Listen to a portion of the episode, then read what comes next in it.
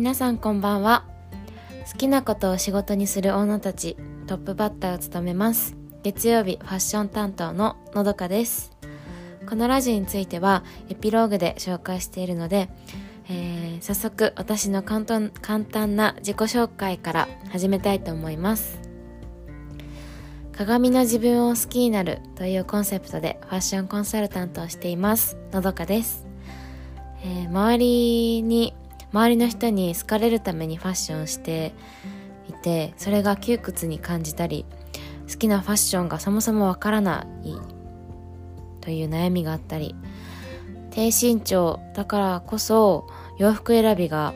限られてしまうとか自分のファッションに自信がない、うん、そんな人が誰かに似合うと言われるものじゃなくて自分の感性を磨いて自分がどう思うのかを基準にファッションを楽しめるようになってくれたらいいなという思いで、えー、活動をしています。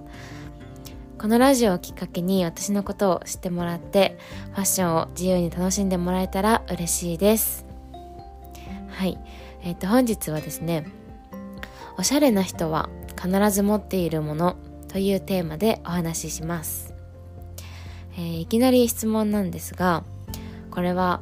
ズバリ何だと思いますか？チッチッチッチッチッチッチおしゃれな人は必ず持っているもの。うん。これはですね私が思うに全身が見える姿見。全身鏡です、うん、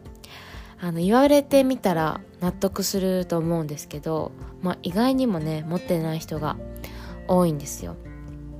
でもやっぱり洋服屋さんには必ずありますよね。上半身しか見えない鏡を試着室に置いているお洋服屋さんってもう絶対ないです。うん。でまあなんでこのおしゃれな人は必ず全身鏡を持っているのかというと理由は2つあります。1つ目はファッションはバランスが命ということ。2つ目は客観的に見ることが大事だからです、うん。まあ、そのバランスってさっき言いましたけど何のバランスなのかっていうと、えー、色サイズ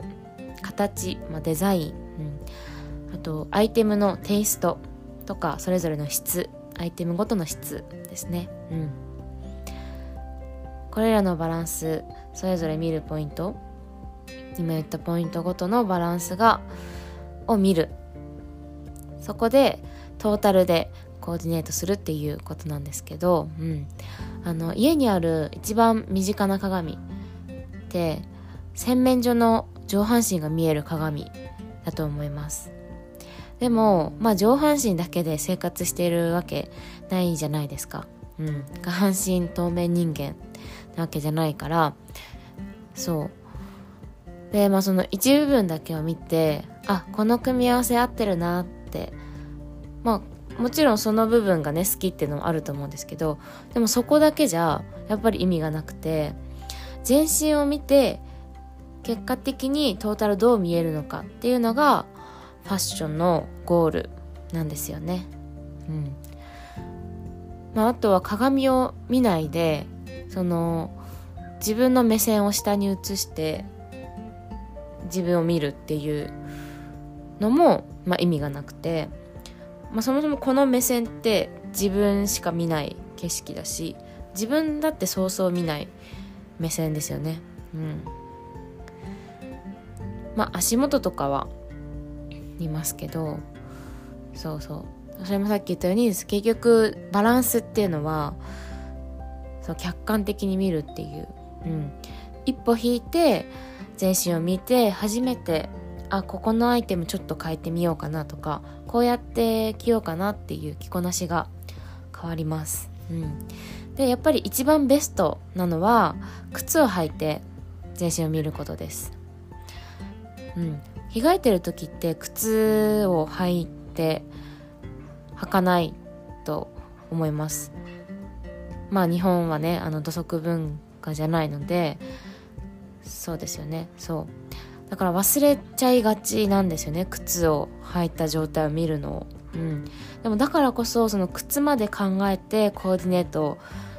組むことができるとファッションの格が上がります、うん、